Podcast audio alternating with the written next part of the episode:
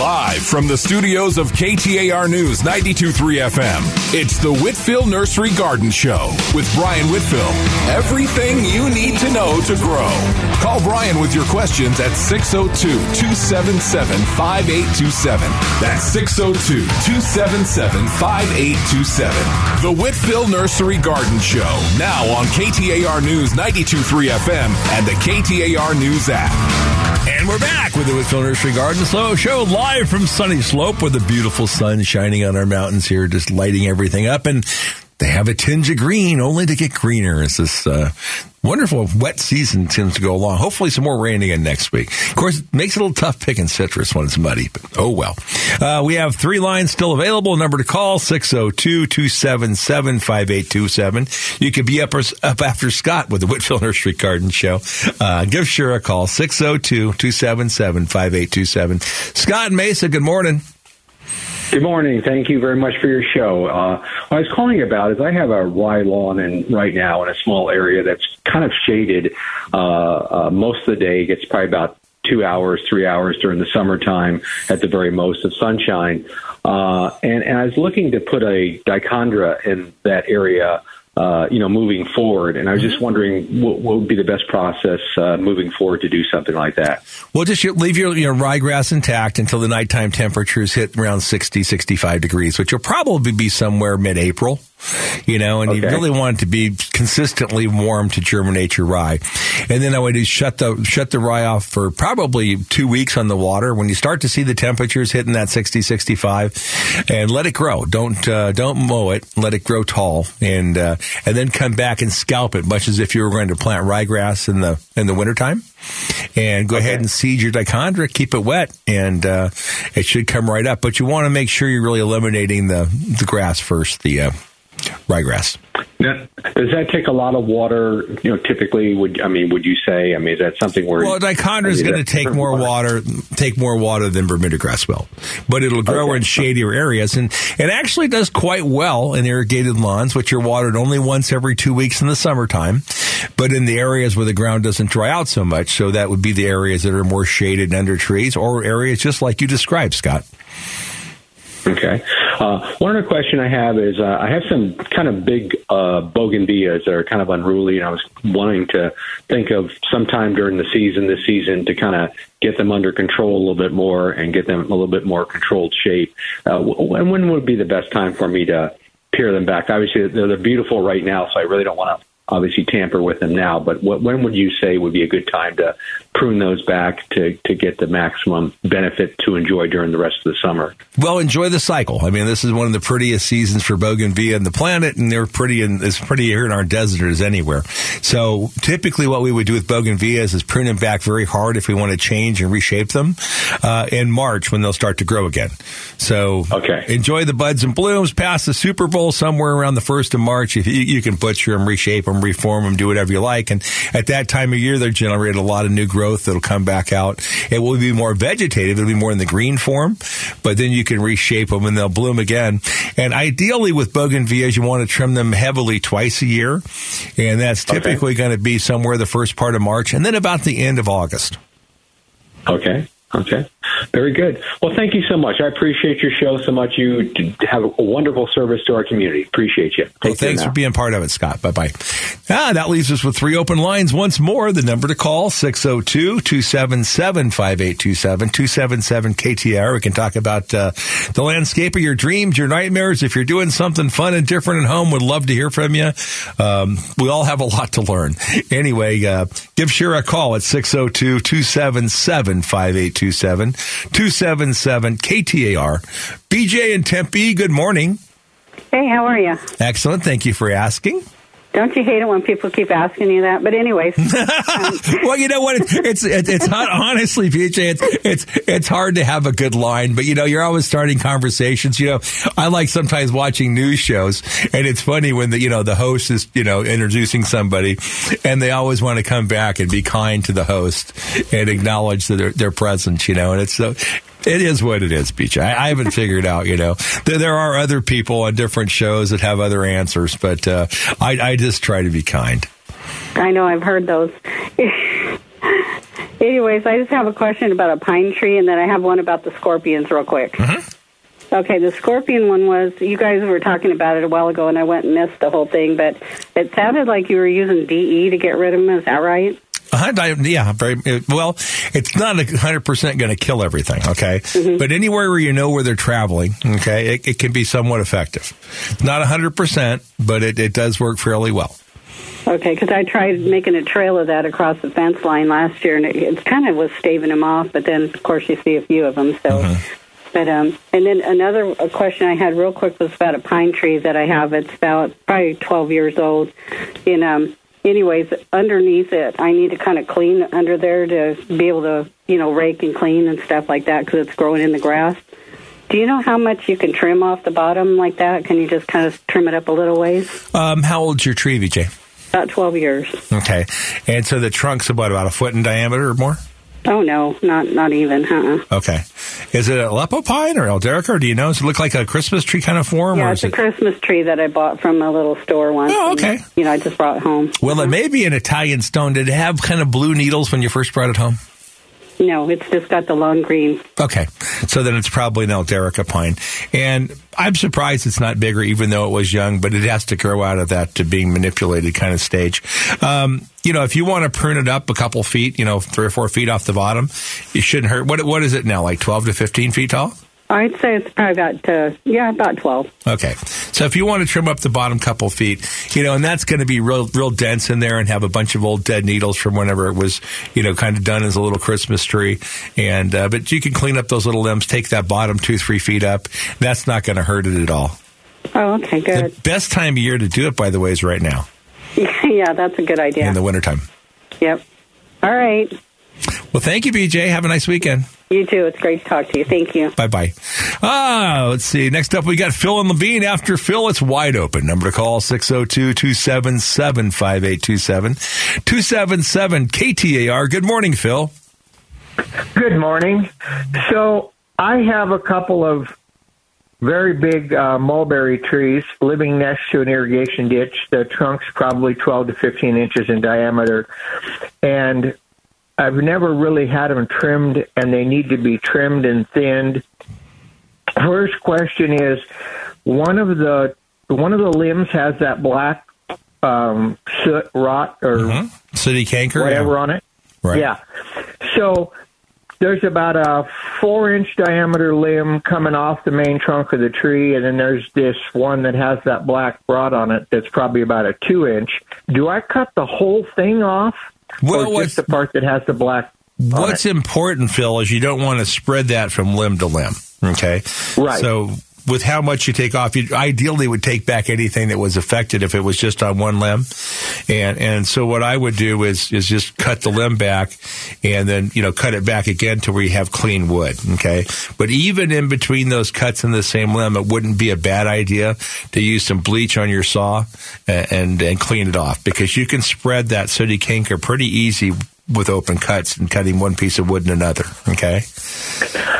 Okay. And so I had somebody come out and look at the trees and give me an estimate on what it was going to take to trim them back and cut them back. Uh huh.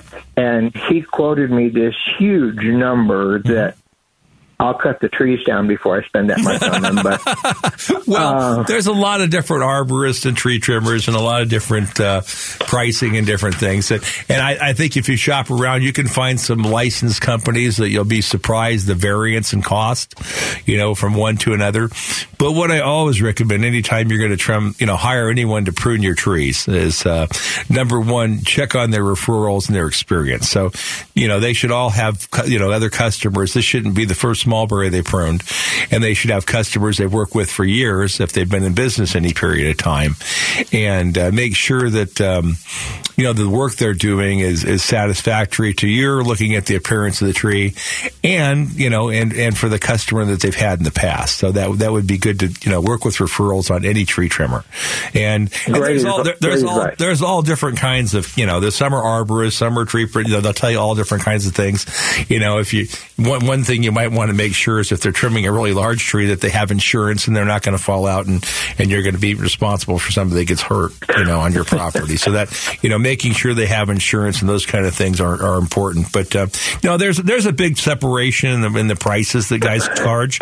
And, you know, I got to tell you, it's been like a windier year this year, you know, so a lot of the tree services have been busier than average. And so they're probably not as hungry as other times. But, you know, typically this is a time right now where we haven't had any monsoons or big windstorms for a while. And it's the perfect time of year to trim deciduous trees like mulberries. So it would be a good time to investigate pruning it and probably getting it pruned.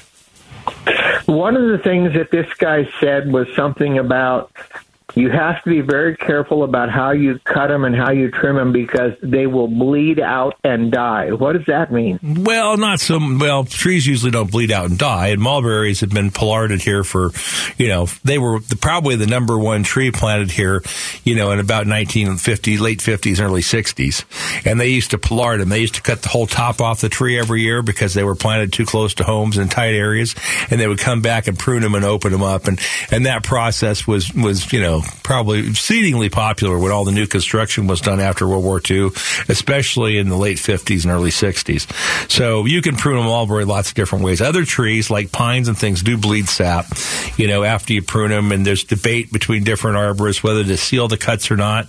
And uh, I'm I'm one who's on the side of sealing large cuts on pine trees and evergreens that do bleed for a long time. And how you prune a tree, where you prune the branches, and how that affects the growth, do, does make a big difference. I mean, so, you know, it does take that experience, but there are a lot of experienced professionals here because we've had so many mulberries. Now, not as many as we used to have because we don't have as many mulberries, but, you know, Phil, it's a very common tree here. And having a tree that's healthy on an irrigation bank like yours, you know, that's going to get ample water and things. It's going to come back pretty well. But anytime you trim, trim a tree, you need to decide why you're going to trim it, what your purpose is, and what you want it to come, you know, what results you're expecting out of your pruning. And, and that's, that's really important. And, and especially important with a mulberry because they can be pollarded and cut back to nothing and then maintained and repruned every couple years or every year. Or you can just do a little bit of pruning that reduces the size and do that once every three or four or five years and have it be just a very handsome, nice tree. So I can just cut it back as far as I want, but you would rec- does the mulberry need to be sealed? Well, uh, not not really. I mean, usually they don't. But if okay. the problem is, okay, if if you have sooty canker, you know, already existing yep. in a tree, then you might want to seal it. And uh, and I've got to say that we've had pretty good luck with sooty canker. Uh, two things is uh, if you've got a tree that has any, you want to make sure it maybe gets some extra fertilizer so the tree stays healthier. And we've had pretty good luck treating them with Monterey disease control uh, with a very you know a fast growing aggressive tree like uh, a mulberry that can knock out the sooty canker, right? We've, you know, used it to, with success in the past, so that can make a difference too. But because you have a tree that's partially infected, you do want to clean between cuts in the tree and make sure you're not spreading the sooty canker around the tree or to your other tree at the same time.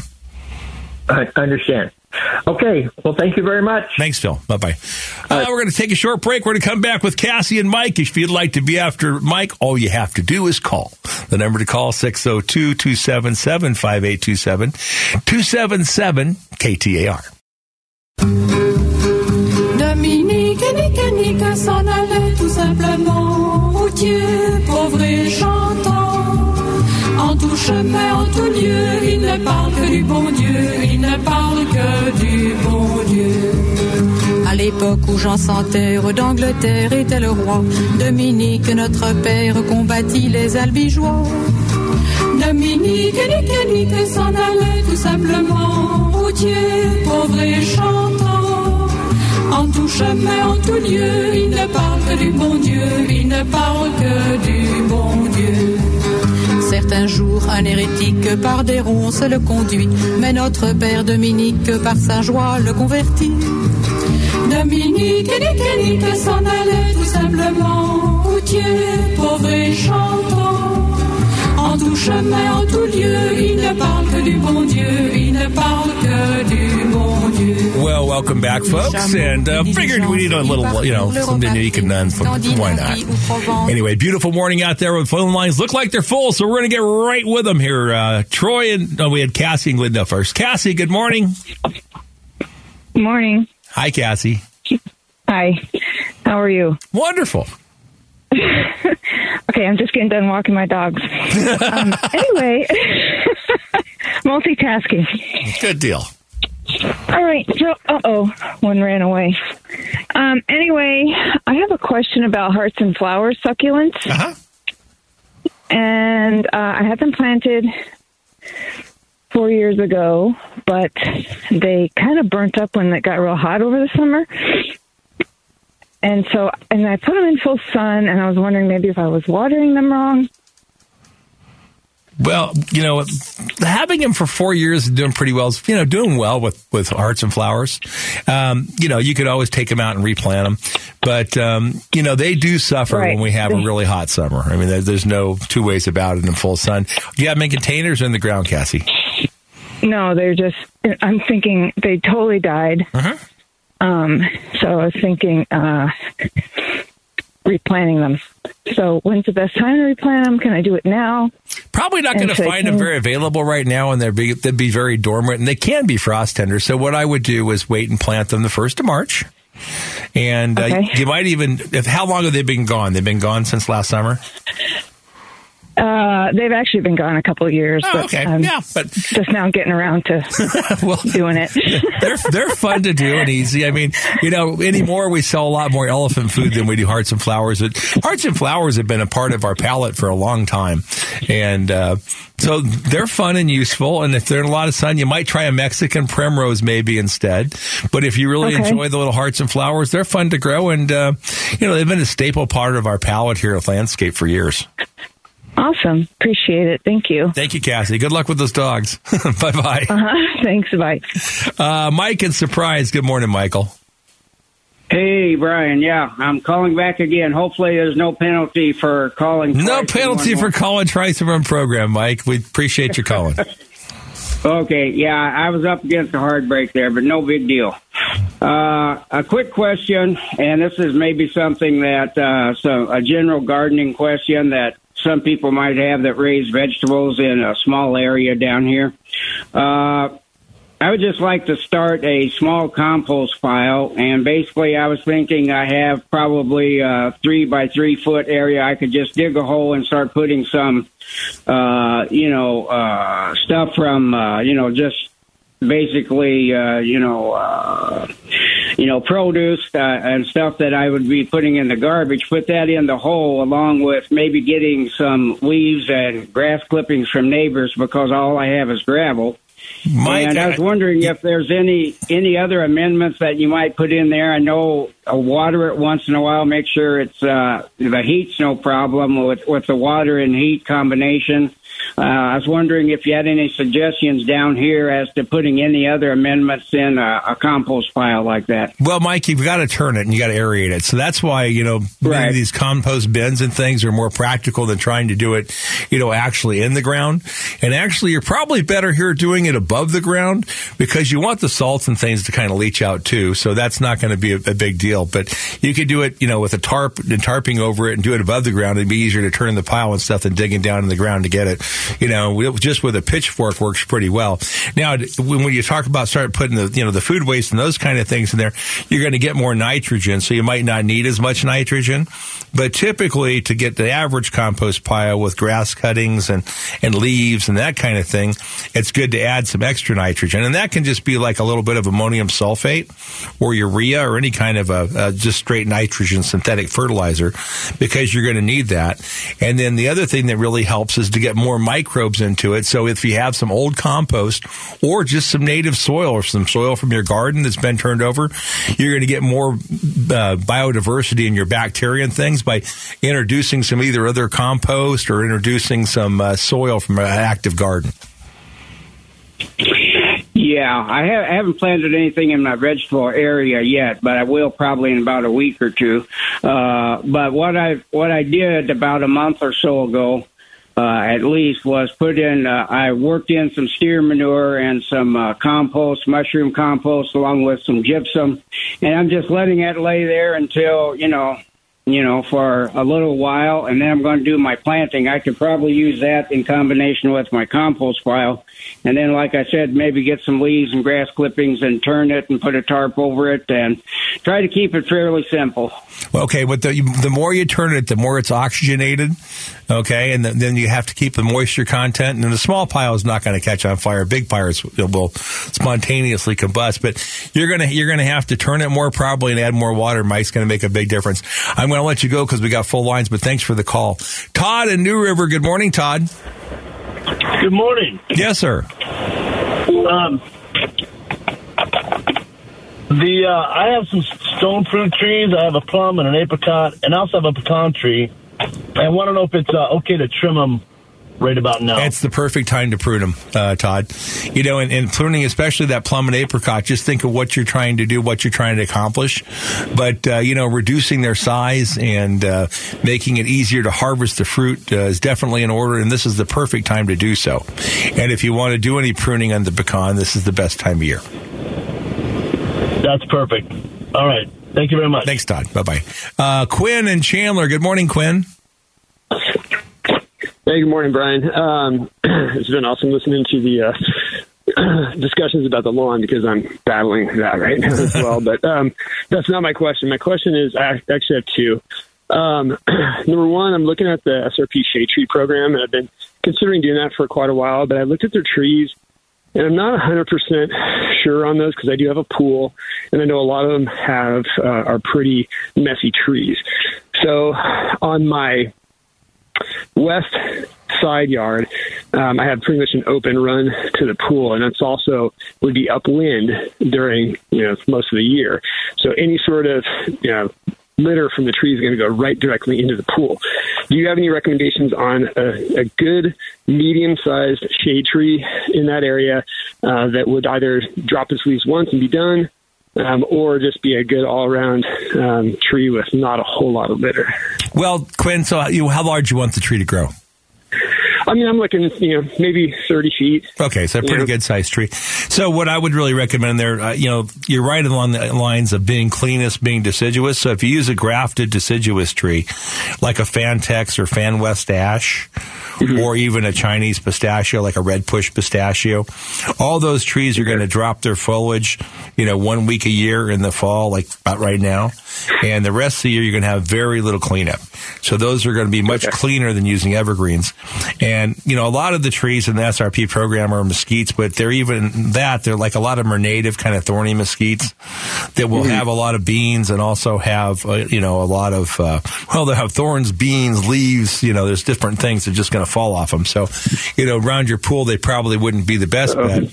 And if you're looking for something uh, evergreen, what I would look at would be a fruitless olive or perhaps maybe using a live oak. Uh, looks like we lost Quinn. Uh, we'll take our next caller, Troy and Chandler. Good morning, Troy. Hi, good morning. I got uh, three questions, but they're quick. Um, we had an orange tree. We've had it for, I don't know, six, seven years, and uh, it's pretty heavy. And uh, a branch broke off, tried to, you know, stand it back up, but the, the oranges are they taste terrible this year. Any ideas?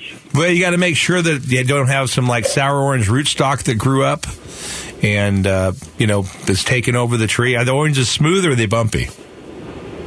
Uh, they're they're not too bumpy at all. I mean, okay.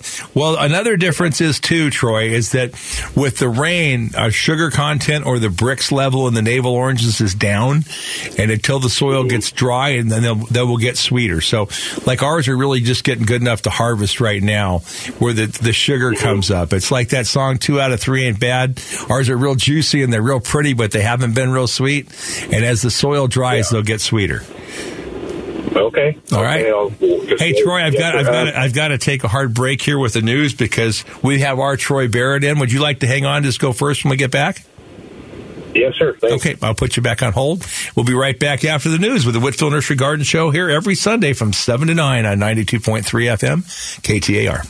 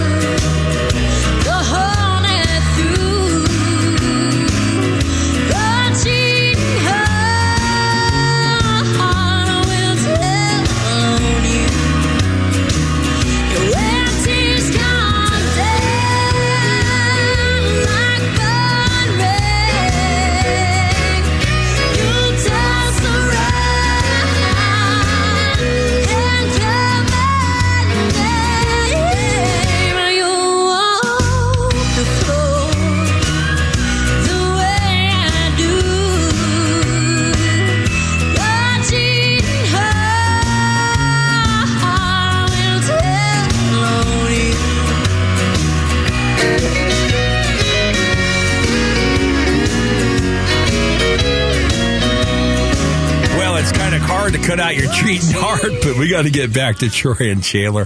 Hey, Troy, good morning again. Hey, good morning. Hey, um, I'm building a garden bed and kind of trying to make sure I get the right kind of soil to plant. And then when can when should I be able to put plants in it? Well, yeah, there's some things you could plant, you know, right away, right now. If you wanted to plant lettuce, you know, or greens, broccoli, cabbage, cauliflower, kale, any of those kind of things, uh, or if you wanted to plant any root crops like radishes or beets or carrots, you can plant all those right now.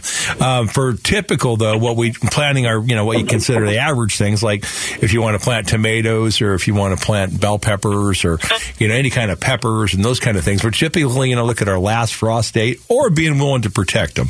And our last frost date here for the valley is usually about the 15th of uh, February.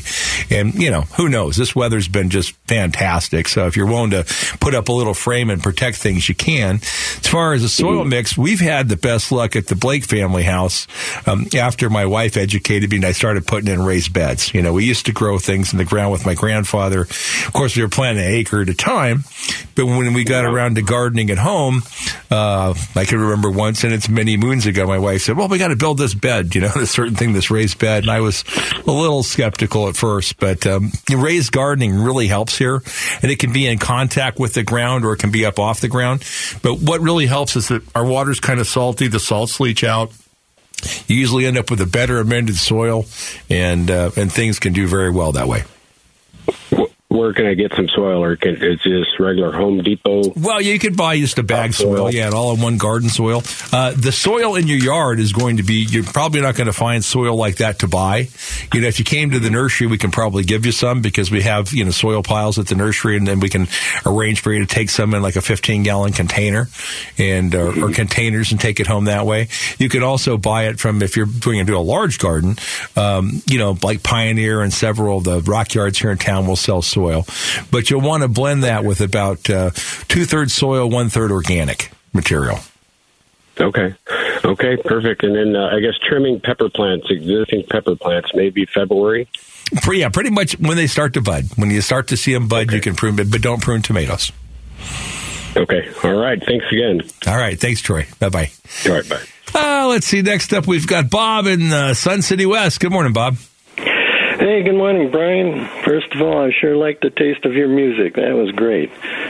Uh, another thing we have is in in our backyard we have a pipe organ cactus, which I believe is the largest in the county, if not in the state, and it's very, very healthy. Mm-hmm. The question is, how long do those things uh, live? because uh, if I ever have to remove it, it's going to cost me an arm and a leg, I think, because it could fill a few trucks. It is huge. Well, what you might find out is that people want the cuttings. big or, big right. organ pipe cuttings are, uh, are are you know usually well sought after. So, yeah, you know they'll they'll live longer than we do. I don't really know of any lifespan on them. You know, they've had uh, down there in southern Arizona with the droughts we've had in the past few years. Some of them have collapsed and lost big arms and different things, but they're recovering with the rainy seasons. And uh, I don't know exactly what the longevity is for one, but I've never seen one die from old age, and I'm getting pretty old. There you go. yeah, well, this is about 45 years old, and uh, we're close to Beardsley Rec Center, and uh, it is it's very nice, but it just keeps growing and growing and growing, and uh, well, if you if you if you if you keep the water away from it as much as you can, you know, if it gets watered once a month in the summertime, it'll stay healthy. Oh yeah, we don't water it, we don't fertilize it, we don't do anything. it just keeps growing. And a lot of landscapers that come out here, different ones, they keep saying that this is the largest one that they have ever seen. So well, the unique part about Sun City and Sun City West is you have some really heavy clay soil up on top, and then there's caliche in a lot of places down below. So even the rain and different things, though they'll enter that clay, they'll be retained well, and they're not mm-hmm. leaching past the roots. So that's why a lot of plants just really thrive in that area from citrus on. I mean, it's just uh, having that heavy clay and the caliche down below is uh, is a great combination. And except for young guys who are out there digging holes with rock bars before they invented the electric chain or the electric uh, jackhammer. And from okay. personal experience, those holes are pretty hard to dig out there in that caliche. All right. Well, we'll wait and call you again next year and let you know if it's still going. It'll be there. Thanks, Bob. You bet. Bye bye. Bye bye. Ah, let's see. Looks like Quinn and Chandler's back. Hello, Quinn. Hey. Yes, I sir. don't, don't know what happened there, but definitely got cut off. Um, so yeah, I did hear the rest of uh, what you said. Uh, Okay. But my second question was, I did plant an Arizona ash in my front yard Mm-hmm. uh, just last year, and it uh, I- got a good sized tree from the local nursery. Mm-hmm. It's probably at about you know the the highest bud right now is about ten feet, and so um, but then doing a lot of reading, but don't know if it's good to prune uh, at the end of the winter, or should I wait another year before I actually start actively pruning it? It's Well, not real dense. So you, you can do some sure. corrective pruning on it right now, Quinn, but you do want to Okay. make sure it's either a male or grafted because the problem with Arizona ashes and all the ash trees, uh, and that's why we recommend specifically ones like Fan West and Fantex, is because Mm-hmm. they're grafted. So hopefully yours is grafted, or you got the luck of the draw 50 50, it could be a male because the females have seeds, and when you plant the seedling ones, they can be a tremendous mess with a lot of litter with the seeds. But at any rate, Mm-hmm. I'm pretty as sure it's a grafted tree. well, that's a good thing.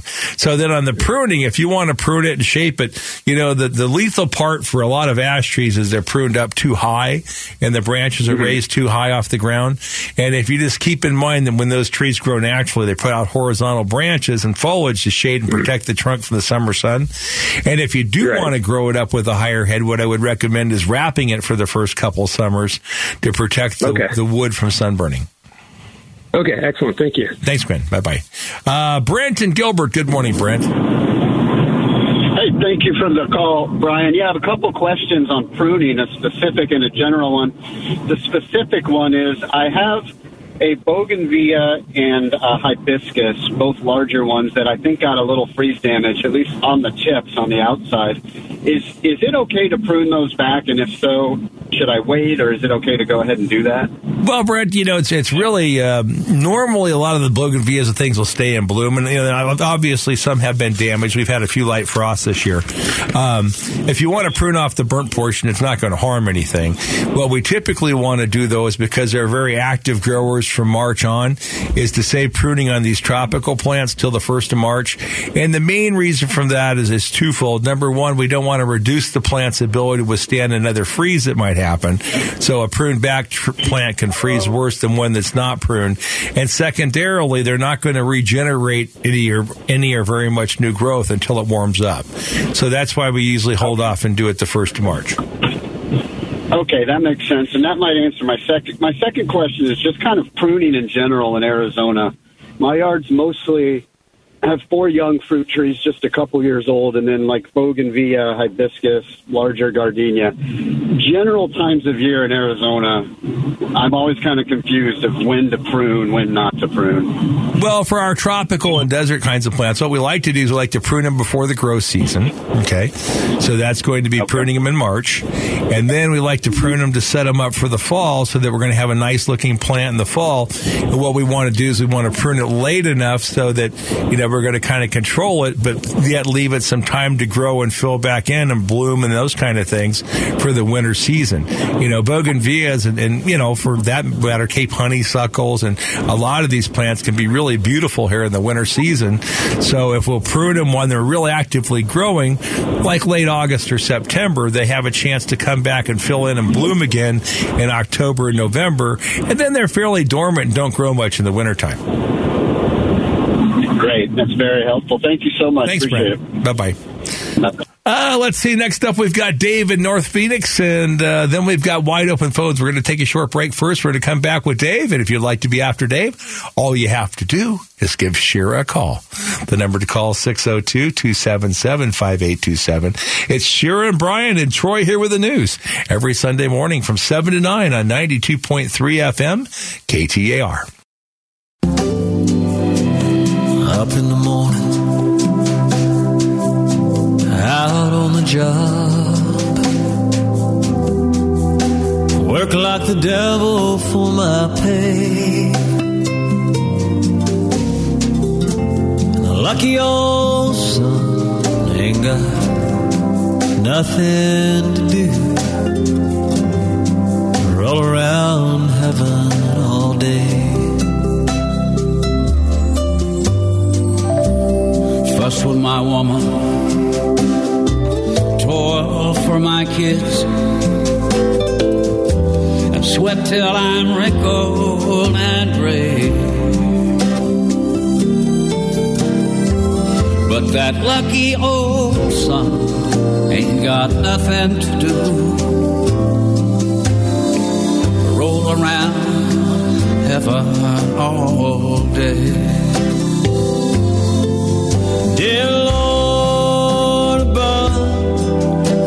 See I'm crying? Tears are in my eyes. Send down a cloud with a silver lining. Take me to paradise.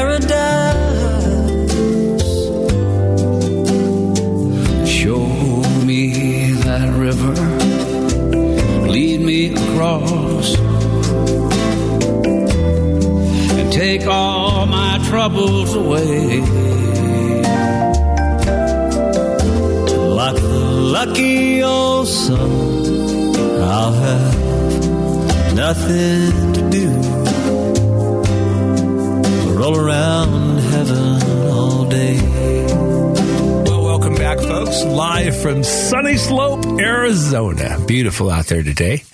Probably one of the prettiest places on the planet today. Anyway, if you're looking for some trees, come out and see us. You know, Whitfill Nurseries, we sponsor this program, and uh, it's because you all come out and see us and support us, so we can uh, we can put it on. And whether you're supporting us through coming out and seeing our beautiful trees, we can deliver plant and guarantee from citrus and desert trees to tropicals to all kinds of palm trees, uh, from a commercial level to residential, whatever your dreams or our dreams, and would love to help you make them reality. We deliver plant and guarantee, are licensed, bonded, insured. Our original store with my grandparents' Adobe house is at 824 East Glendale. In the East Valley, we're at Cooper, which is the same as Stapley and Guadalupe, or 2647 East Southern Avenue, Southern Avenue, straight south of the Sky Harbor Airport. We have big tree farms all over the state, and we invite you out to them if you're looking for specialty things. And one of our nice tree farms is the one down in Stanfield, Stanfield Road, about a mile south of Interstate 8. Our other farms are available by appointment only, but if you call us, we can we can meet you at a farm. If if you happen to need a thousand palm trees or looking for some big giant citrus trees for a project, you know we could do it all. We're, like I say, we can deliver plant and guarantee. Um, and thanks for being supportive of us. And also, I want to invite you out to all of our partners in citrus. So we, we grow citrus here in Arizona. And we pack it and right here in Maricopa County. And uh, we have wonderful partners that uh, have all the fruit available all over town. You can go to Whole Foods, Sprouts. Uh, you can find our fruits at uh, our, fair citrus at Safeway and Albertsons, and also the whole Bashas' family of stores. That's Bashas', AJ's, and Food City. And we thank all of our supporters. And uh, we've got wonderful Meyer lemons in the store right now. We've got Lisbon lemons there. Navel's showing up, and in a couple weeks we'll have Tangelos at all those locations. And uh, many thanks to our, our, our citrus partners with uh, our retail grocers here in the valley. Um, and, and thanks to Caputo's in Chicago too. But anyway, we have other, we have other friends out of town. But we'll get right back to the phones. Dave in North Phoenix. Good morning, Dave. Good morning, Brian. Yes, sir. I have a relatively young sago palm that I recently bought from a local grocery store. It's less than a foot tall. I want to give it a um, light dose of magnesium sulfate. And when should I do that? You know, it really doesn't need it as much as other trees do. Dave, sagos are just amazing. They're one of my favorite It is plants. an amazing plant. I wanted one for a long time, and when I saw the price on this one, I just grabbed it. Are you going to keep it in a container or are you going to plant it in the ground? I'm going to keep it in a container as a house plant for a while. Uh, give it, It, bright, give it bright light. Okay. Yeah, it, it faces north. Okay. And then what you'll want to do is just feed it with Osmocote. So Osmocote's Okay. going to be a slow release fertilizer that's blended that, you know, if you put it in indoors, it'll last about 90 to 120 days. And they don't really need any special magnesium or manganese. Uh, they're a cycad. They're a little different than some of our palms, like, like the queen palms and those things, you know, really want some extra manganese and magnesium. But, you know, with the sagos, they're not near as picky.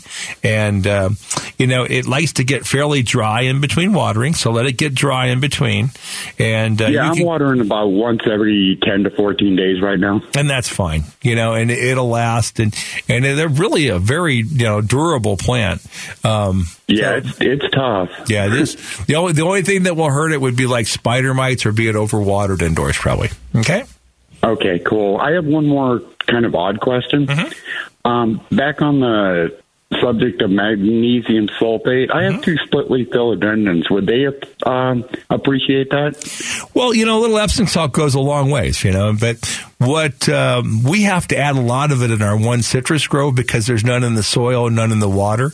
In our tap water here, City of Phoenix water has some magnesium in it, and if anything that's out in the soil in the ground, most of our soils here have some magnesium, so it's not as critical for for most plants here, and it's nothing that we always have to add. So normally, if you're fertilizing with a balanced fertilizer, uh, and the one difference I would say maybe would be some roses kind of really benefit for some extra magnesium, but uh, in general general, it's not the most critical element to add. But you know, on the other hand, it's it's not usually harmful either. So if if you love magnesium, okay. put a little on, but moderations, you know, but it's not going to really burn.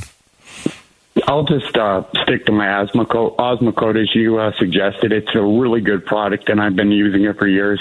Yeah, and it's balanced, and it and it's got magnesium in it.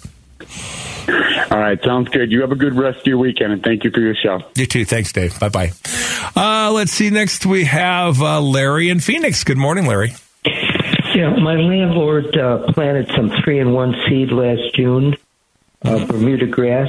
Okay. And uh, nothing came up at all. I'm supposed to water it three times a day and keep, keep it mm-hmm. moist. I tried to do that, but uh, no result. So I, I thought that was a little strange, or maybe Maybe well, we Bermuda, Bermuda grass is usually pretty hardy. Uh, I don't know about three and one if it was blended with something else, but you know, in, in planting it, especially in June with those nice hot long days, um, uh-huh. it should come up. I know it would certainly come up if you didn't want it there.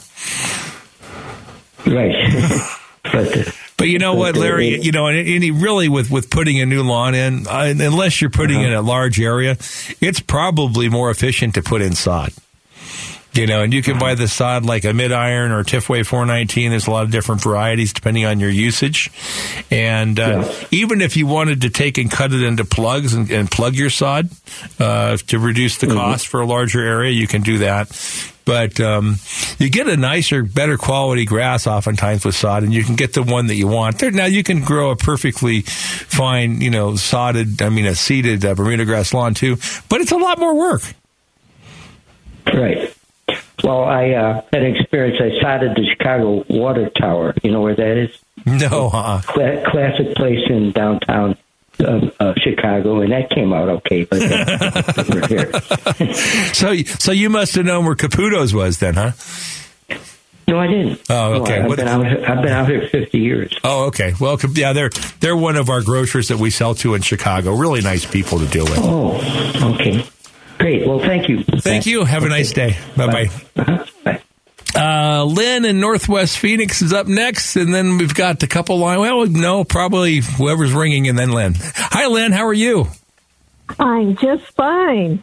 My question for you today is I was given as a Christmas present a three foot Meyer lemon uh-huh. in a pot. So I would like to be educated on where to plant it, how to plant it, how to fertilize it, and how to water it.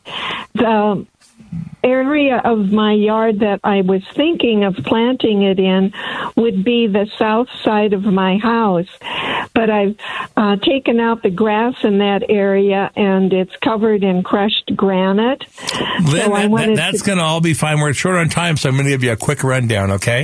Okay. So it'll do fine planted on the south side. You want to dig a hole at least twice as large as a container, and you want to mix the soil with about one third organic material when you plant it.